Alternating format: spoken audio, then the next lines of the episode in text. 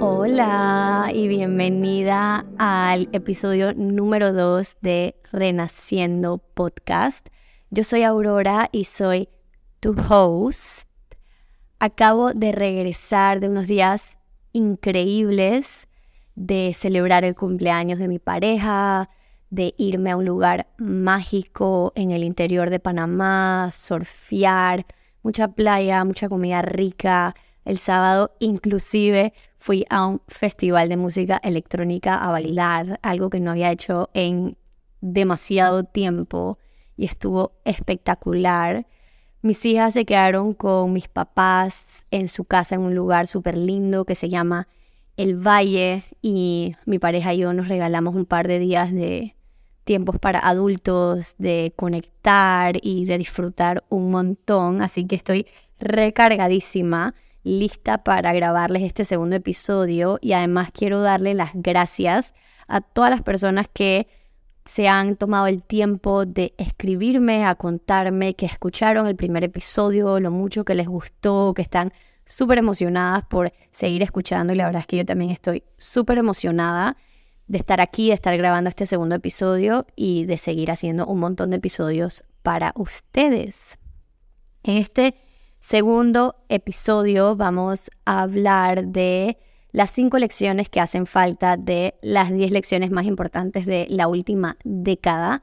Si te perdiste el primer episodio, ahí hablo de las primeras cinco de estas diez lecciones o enseñanzas que han marcado un antes y un después en mi vida y que además se han quedado conmigo a través de los años. A medida que yo voy evolucionando estas enseñanzas, siguen conmigo, van evolucionando conmigo y definitivamente han tenido un impacto profundo en la manera en la que vivo mi vida, en mi trabajo y en muchos otros aspectos de mi día a día.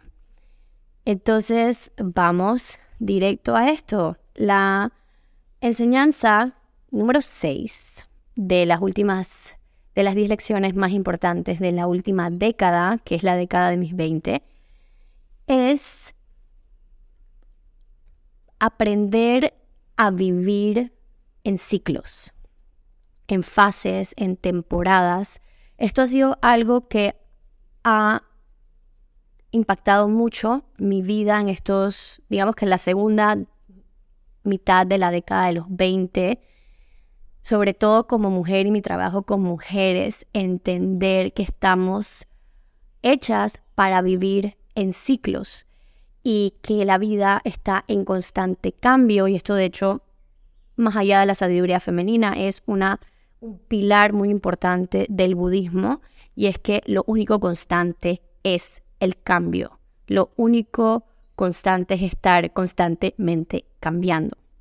Y definitivamente los humanos somos criaturas de que nos gusta la constancia, queremos que todo esté igual siempre, queremos estar siempre sintiéndonos bien, estar en este high constante y nos cuesta mucho aceptar que vivimos en temporadas, así como en la naturaleza hay invierno y hay verano, el invierno es una parte esencial de los ciclos de la naturaleza y es necesaria para que entonces venga la primavera y entonces el verano y así constantemente estar en ciclos y principalmente como mujeres nosotras estamos muy regidas por nuestros ciclos hormonales, nuestro ciclo menstrual y los ciclos más grandes de la vida, ¿no? Cómo vamos pasando de niñas a nuestra primera menstruación, a nuestros años fértiles, a nuestra maternidad, a la perimenopausia y luego la menopausia, y aprender a aceptar estos ciclos, los altos y los bajos, los veranos y los inviernos ha sido muy revelador para mí y realmente me ha ayudado a estar más alineada con mi esencia y mi naturaleza. Y definitivamente es algo que enseño muchísimo en todos mis ofrecimientos. Y es como la luna, ¿no? Hablamos mucho de esto de los rituales de luna y la astrología y la luna siempre está en una fase distinta y hay luna nueva y hay luna llena y todas las fases que hay de por medio. Y nosotros los seres humanos y nosotras como mujeres somos un reflejo de la naturaleza y un reflejo de la luna. Entonces, aprender a vivir en los ciclos, disfrutar el invierno de la misma manera que disfruto la primavera y el verano, disfrutar mi fase menstrual de la misma manera que disfruto mi fase preovulatoria y la ovulatoria, donde tengo más energía, donde me siento mejor, donde soy más social, aprender que cada fase del ciclo es importante, ya sea tu ciclo menstrual, ya sea el ciclo de la vida en el que estás viviendo, ya sea que estamos envejeciendo, que estamos creciendo, ya sea que mi vida está en un constante cambio, ¿no? Porque cada vez que sentimos que finalmente estamos donde queremos estar o estamos cómodas, algo pasa y tenemos que cambiar y nos tenemos que volver a adaptar.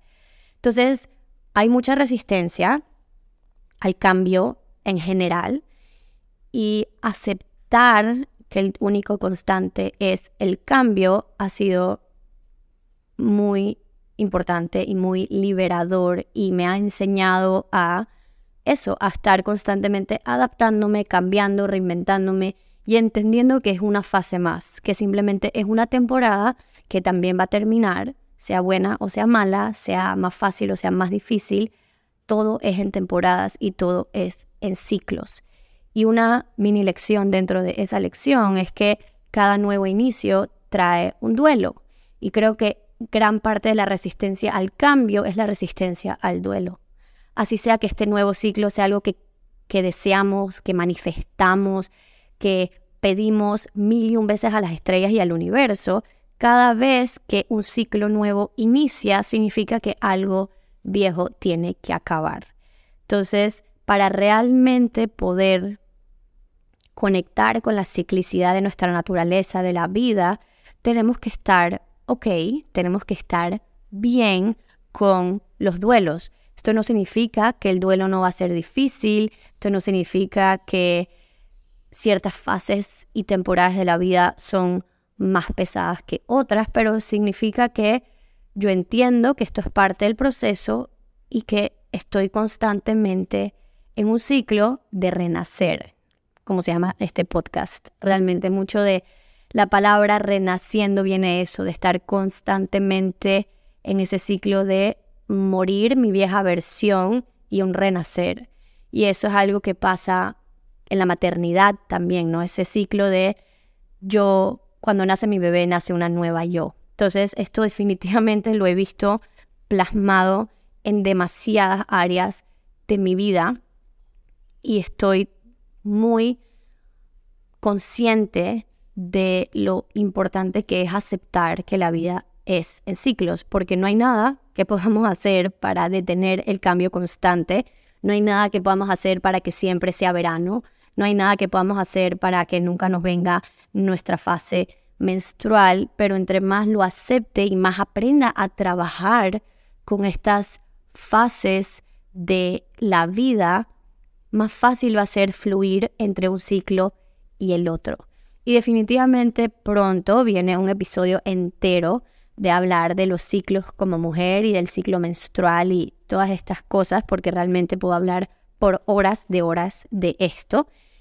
Pero lección número 6, muy importante en mi segunda mitad de la década de mis 20, es la aceptación de que el único constante es el cambio, de que estoy hecha para vivir en ciclos y así como la naturaleza tiene temporadas, mi vida también es en temporadas.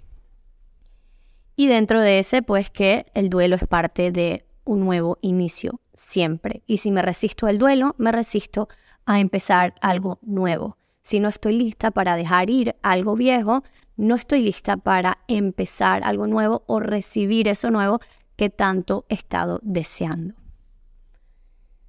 La número siete es que aprendí la importancia de vivir y actuar desde el amor y no desde el miedo. Otra manera de ponerlo es vivir desde la abundancia y no la escasez son es básicamente lo mismo con distintas palabras dependiendo de con cuál resuenas tú. Y naturalmente nuestro sistema está estructurado para acordarse de el peligro, ¿no? Para estar constantemente pendiente, consciente de dónde está el peligro, me recuerdo las cosas que me dan miedo para no volver a repetirlo, ¿no? Esto es nuestra manera de sobrevivir. Pero no puedo estar constantemente actuando desde el miedo o desde la escasez, esa mentalidad de escasez, de que no hay suficiente, de que necesito más, de que tomo una decisión de mi carrera, tomo una decisión de mi relación y de mi vida personal en base a lo que me da miedo y no en base desde el amor. Entonces, voy a poner un ejemplo súper em, tangible para que entiendan, un ejemplo mío personal. Yo, cuando nació mi primera hija, muchas cosas las estaba haciendo desde el miedo. Como yo no quería repetir ciertos patrones o quería tener una maternidad distinta a la que yo conocía, muchas cosas las estaba haciendo desde la escasez y desde el miedo. Por ejemplo, yo no quería estar todo el día trabajando porque yo quería estar presente para mi hija, porque yo no quería que mi hija sintiera que yo estaba ausente cuando ella era más grande y todo era como desde lo que a mí me faltó o de lo que a mí me daba miedo o desde mi dolor. Y mi psicóloga en ese momento me dijo, es que no puedes actuar desde ese lugar. Tú tienes que decir, yo quiero estar presente en mi casa porque pienso que es lo mejor para mi hija. Yo quiero estar presente en mi casa porque pienso que es lo mejor para mi familia. Y ahí, ese pequeño momento fue como me di cuenta como que, wow, desde el amor, yo quiero hacer esto para mi hija porque yo considero que es lo mejor. Desde el miedo, yo quiero llenar vacíos míos a través de cómo crío a mi hija. Y también lo veo a cada rato con el trabajo, desde el miedo, desde la escasez, de que no estoy vendiendo suficientes cupos en mi curso, por ejemplo, o que no estoy generando el dinero que yo desearía generar o cualquier otra cosa, entonces empiezo a tomar decisiones bajo presión, bajo miedo, que además me desconectan de mi esencia, me desconectan de mi flujo creativo, me desconectan de mi capacidad de crear esto que estoy deseando, porque estoy escondida y me estoy presionando desde el miedo y mi cuerpo entra, regresando al cuerpo, entra en modo de supervivencia. Y entonces toda mi energía está en el sobrevivir y no en el existir, en el thrive, en el crear. Y para mí esto fue una lección, todavía es, esto es algo con lo que digamos que es una de las cosas que más tengo que trabajar constantemente, porque la naturaleza es que nos vayamos a esa mentalidad de miedo y de escasez. Y otra manera de ver la mentalidad de escasez es cuando estamos constantemente comparándonos con otras personas o alguien saca un producto o un curso similar al nuestro y de, y de inmediato entramos en es que no hay suficiente para las dos. O si ella hace eso ya yo no lo puedo hacer porque entonces no cómo puedo competir. Y es como no, desde la abundancia yo reconozco que la energía, que los recursos, básicamente la mayoría de los recursos energéticos son infinitos y hay suficiente para todo el mundo.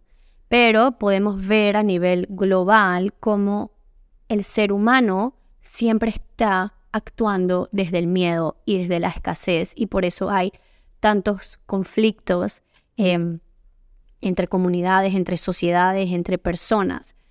Entonces actuar desde el amor y no desde el miedo, ponerte la mano en el corazón cuando vas a tomar una decisión y decir, desde el amor, ¿qué decidiría? No voy a dejar que el miedo me gane, el miedo me está enseñando algo, me está enseñando algo a lo que temo, algo de lo que me quiero proteger, pero no puedo tomar mis decisiones basadas en el miedo, basada en la escasez, en la preocupación, desde la abundancia, desde el amor, desde esta energía positiva ¿qué haría? ¿Qué decisión está más alineada a mi verdad, a mis deseos?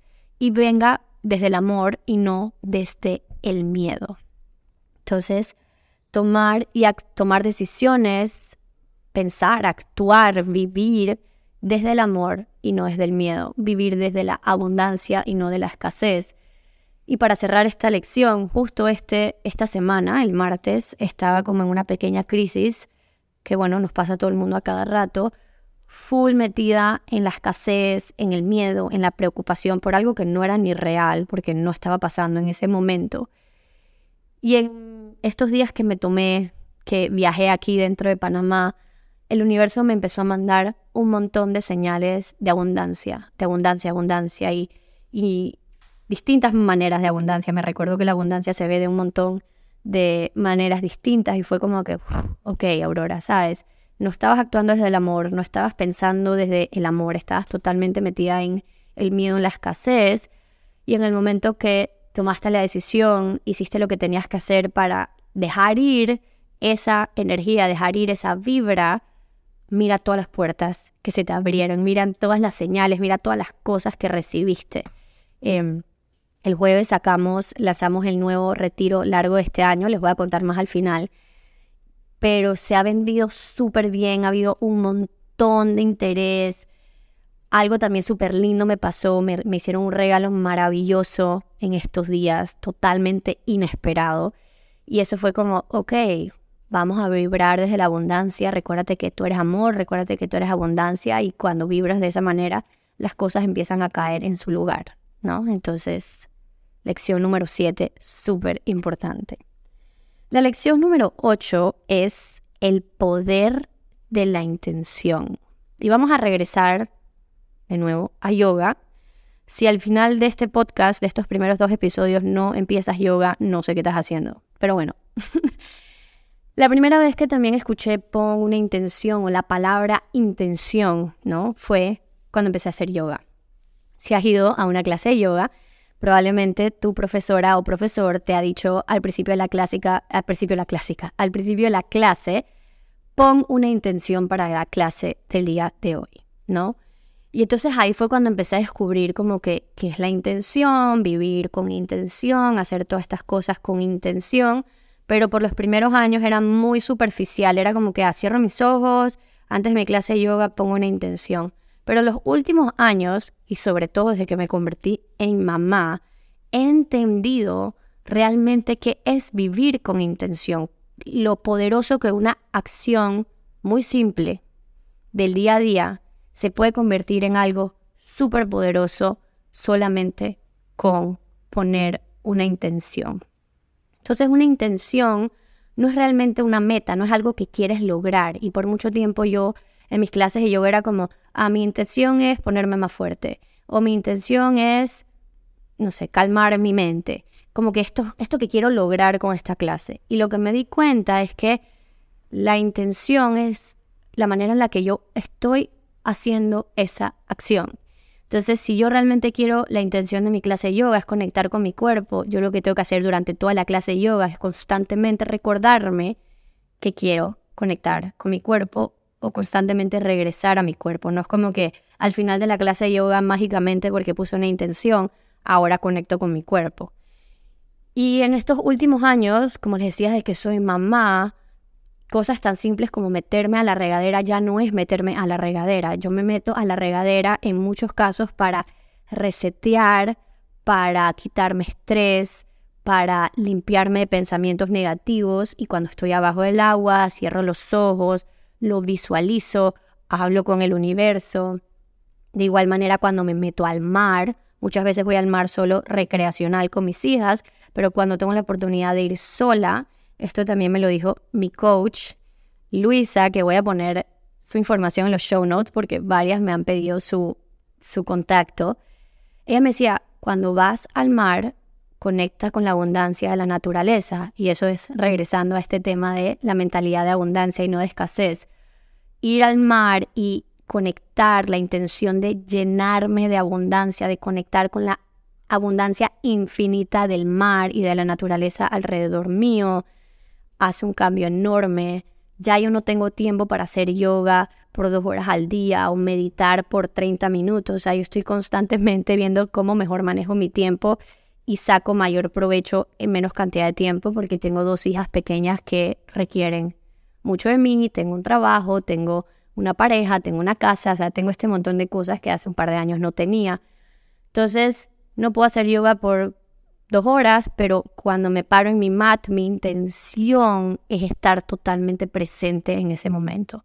Apago mi celular, digo que mis hijas no me pueden venir a molestar. Cuando hago ejercicios de respiración, a veces solo cinco minutos, me siento y lo primero que hago es que conecto con la intención de que en estos cinco minutos me voy a recargar, voy a regular mi sistema y me voy a regalar un tiempo para mí.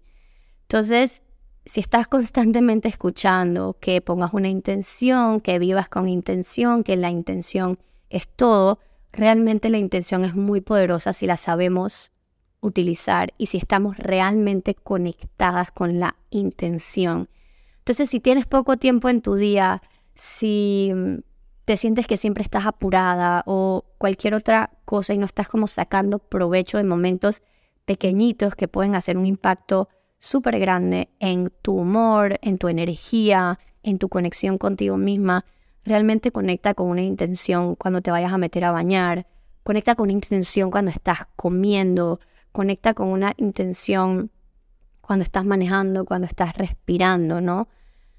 Y eso te va a traer, uno, al presente, que es muy importante, y algo que puede parecer como una actividad cotidiana o algo que haces todos los días, probablemente en piloto automático, te va a traer un momento de conexión, de recarga y todo es por la intención con la que estás haciendo las cosas. Entonces, el poder de la intención es real, úsalo a tu favor, vive con intención en tu vida diaria, en tu trabajo, en tus relaciones, en tu maternidad. Siempre encuentra una intención con la que puedes conectar cada vez que vas a hacer algo. La enseñanza número 9 es realmente importante para todo el mundo y para vivir en paz y en armonía como humanidad.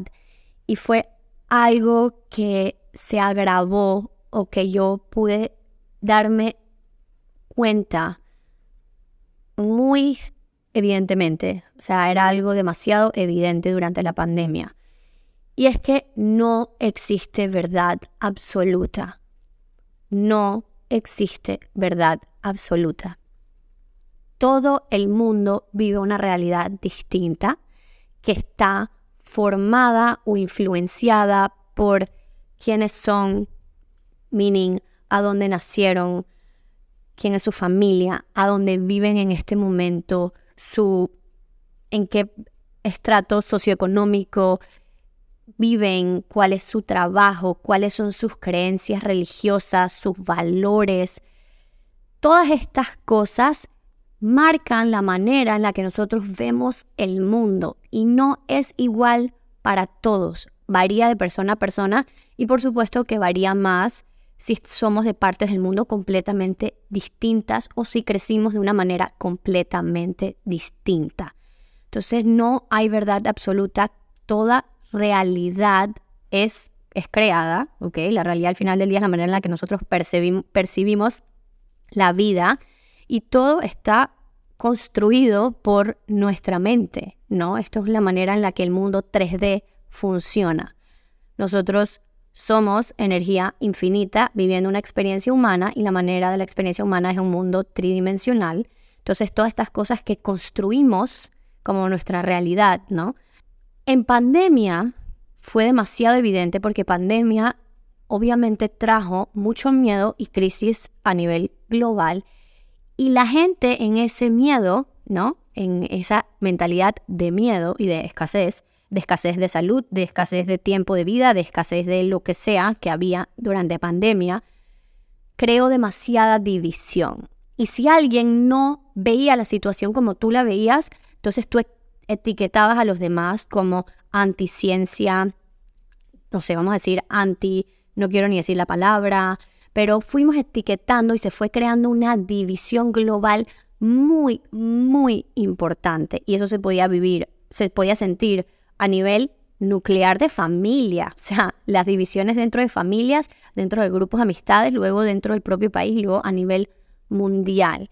Y aquí fue donde yo caí en cuenta como, wow, man, todo el mundo está tan aferrado a su propia creencia, incluyéndome a mí, ¿ok? Incluyéndome a mí.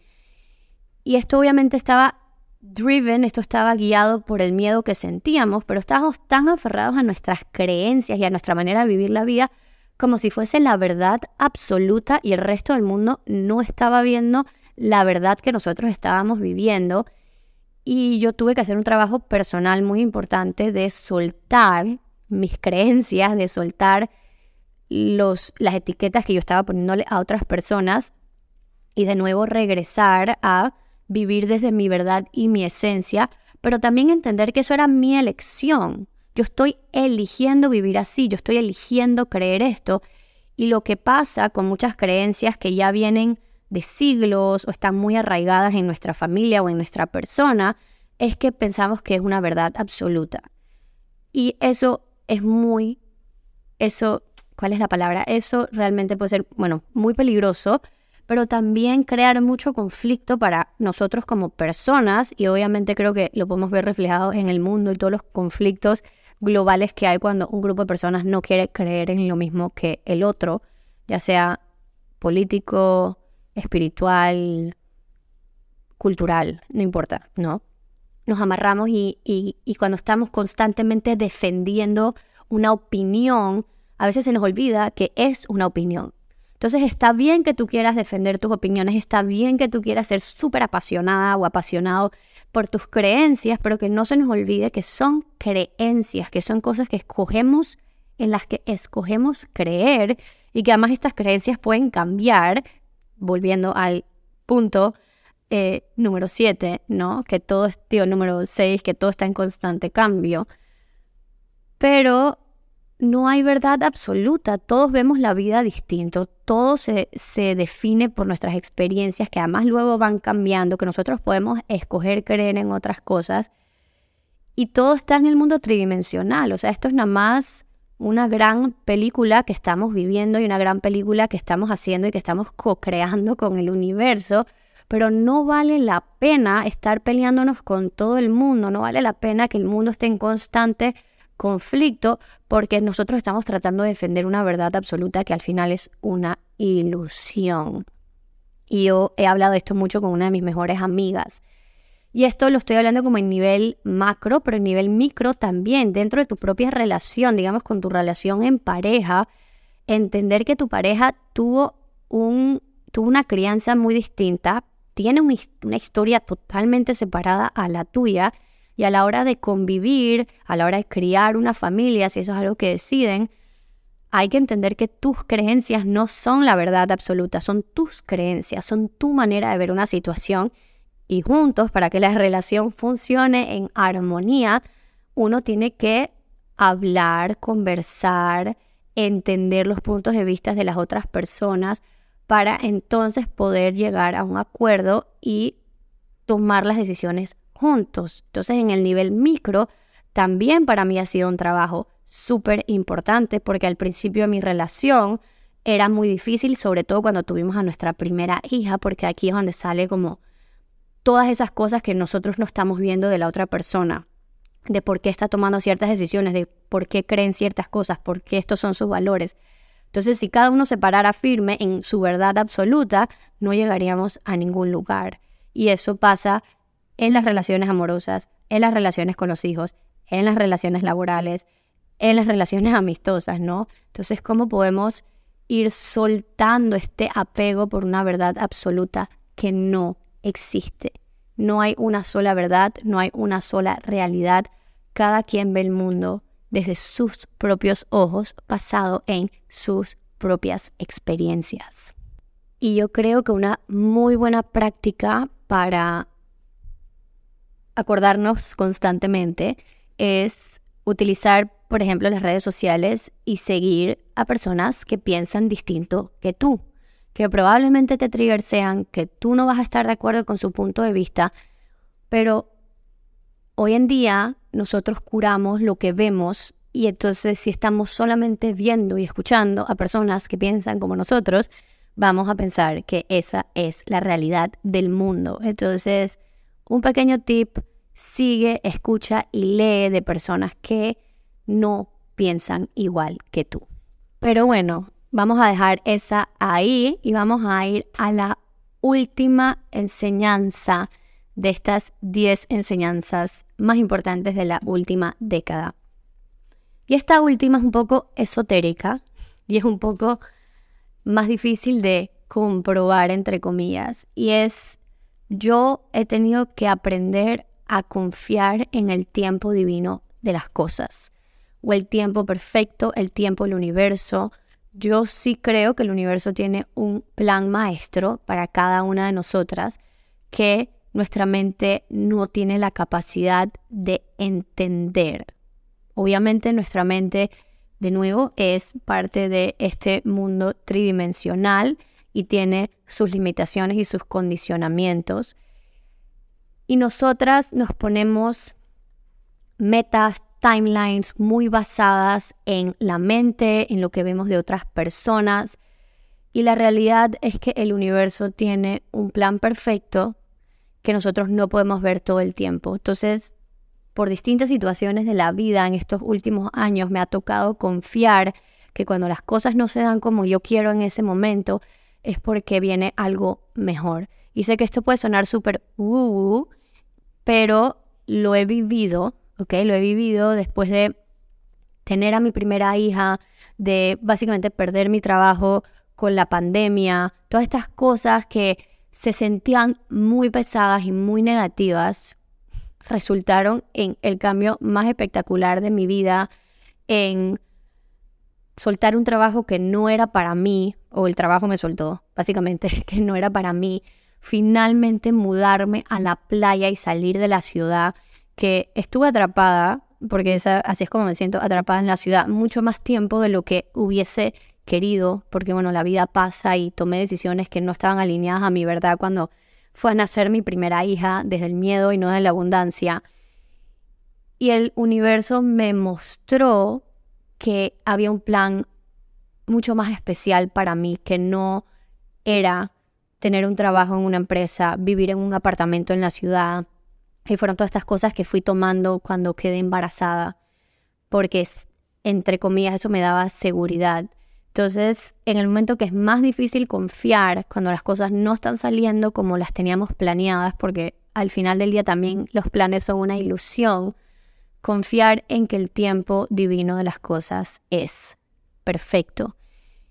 Y cuando más lo tengo que poner en práctica es cuando es más difícil. Es muy fácil confiar y darle las gracias al universo por proveer cuando todo está abundante y alineado y las cosas se están dando fáciles pero es en esos momentos donde nos sentimos bajo presión y las cosas no están saliendo como queremos o como visualizamos, que tenemos que parar un segundo y confiar en que el universo está tomándose el tiempo perfecto para las cosas. Yo, por ejemplo, cuando lancé por primera vez mi curso para embarazadas, tenía esta visión de tener a X cantidad de mujeres y no tuve ni la mitad de eso y es que yo también estaba embarazada, yo también estaba pasando por mi propio proceso y por más de que en mi mente, para mi mente, más mujeres era equivalente a, por supuesto que más dinero, más impacto, más alcance, mi cuerpo y mi ser no estaban en un espacio, en una condición para sostener a X cantidad de mujeres que mi mente pensaba que necesitaba. Y en, de alguna manera, el universo me protegió de no dar, de no poder cumplir con las expectativas de tantas mujeres y me dio el grupo perfecto para ese momento, igual en mi posparto.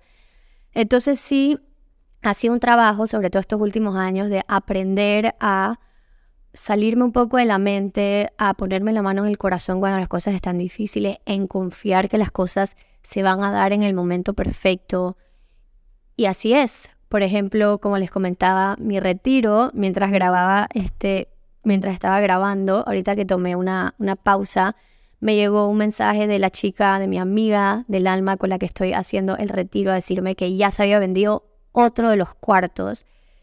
Y en noviembre yo había lanzado el retiro original de este, que era con otra amiga con la que hago muchísimos retiros. Y por razones de la vida, ella decidió que no lo iba a poder tener y lo tuvimos que cancelar. Y obviamente en ese momento, en ese como microsegundo, porque obviamente yo entendía sus razones, pero fue como que, wow, esto se, se canceló, se cayó, el plan, no sé qué. Y eso simplemente le dio vida a un nuevo retiro que se ha movido mucho mejor, porque obviamente ese retiro otro no podía pasar, no estaba alineado, ella no lo iba a poder sostener, no, las cosas nada más no se iban a poder dar, punto, ¿no? Y mi mente en ese momento no lo podía entender necesariamente. Y al confiar, al fluir, a conectarme y no dejarme de nuevo como caer en ese patrón de miedo, se me ocurrió hacerlo con otra amiga que además es la dueña del lugar donde lo vamos a hacer y lo lanzamos el jueves y ya está casi 50% vendido los espacios, cuando el otro nos costó mucho moverlo y al final igual no se pudo dar. Entonces, esos son los momentos en los que uno mira para atrás y dice, wow, sabes, ese no era el momento, ese no era el retiro, esas no eran las personas y confiar en el tiempo divino de las cosas. Y eso también viene muy amarrado de una nueva lección que estoy poniendo en práctica para mis 30, o sea que no la puedo poner como lección de los 20, pero es aprender a disfrutar el proceso, ¿no? Entonces, aprender a disfrutar el proceso, el tiempo divino del universo, mi tiempo divino y no compararme con los timelines y los logros de otras personas. Entonces, esta es una práctica muy linda y muy poderosa y nos ayuda a liberarnos de mucha presión, a salir de la cabeza y a confiar en que tenemos un plan maestro y un propósito que venimos a cumplir y que muchísimas veces nuestra mente no tiene la capacidad de comprender la magnitud de ese plan. Así que bueno, esas son las 10 lecciones más importantes de la última década. Por favor, si resuenan contigo, déjamelo saber. Ponle follow en Spotify, en Apple, para que te sigan llegando cada vez que sacamos un episodio nuevo. Sacamos cada vez que saco un episodio nuevo, porque por el momento esto es un one-man show. Em, y me ha encantado, me ha encantado ir a estas lecciones, releerlas, compartirlas y escuchar de parte de, de ti la que ha resonado contigo, cómo la aplicaste, o sea, cómo se aplica a tu vida. Entonces, por favor, síganme mandando mensajes, realmente me motiva muchísimo. Gran parte de la intención, la intención de este podcast es conectar con ustedes más profundo, más directo. La que me conoce sabe que me encanta hablar y sabe que me encanta compartir todo lo que voy aprendiendo. Entonces, saber que te está llegando es, vale, oro. Para mí es lo más importante de todo este nuevo proyecto, esta nueva experiencia. Y bueno, antes de despedirme, quiero comentarles de este retiro del que he estado hablando a través del podcast. Es el Reawaken Retreat. Yo amo hacer retiros para mujeres, hago entre uno y dos al año. Este va a ser uno de cuatro noches en un lugar nuevo en Cañas, que está en la península de Azuero, a, a 10 minutos de Playa Venado y este lugar se llama Alaya. Es un centro de glamping. Los cuartos son unos domos hermosos. Y vamos a tener un retiro de cuatro noches y cinco días para mujeres. Lo estoy haciendo con mi hermana del alma, Natalia de Diego, a la que quiero traer al podcast pronto. Y como les comentaba, ya está casi 50% vendido y no lo puedo creer. En este retiro vamos a hacer por supuesto que yoga, pero también vamos a hacer trabajo energético, vamos a regresar mucho hacia el útero. Natalia es una brujita espectacular eh, que hace terapias de sanación energética, es Reiki Master, lee registros akáshicos, eh, vidas pasadas y un montón de cosas más. Vas a comer delicioso, vamos a estar súper conectadas con la naturaleza, vamos a ir a la playa, vamos a ir a una cascada, a un río, Vamos a tener muchas ceremonias porque las ceremonias son la manera de hablarle al alma y también tiempo para que te relajes, descanses, te hagas masajes, salgas a pasear. Va a estar increíble.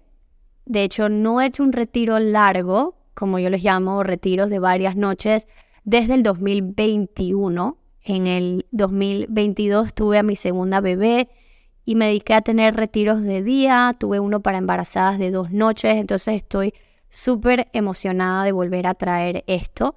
Así que si esto te llama, en los show notes te voy a dejar el link a la página para que veas toda la información, para que reserves tu espacio.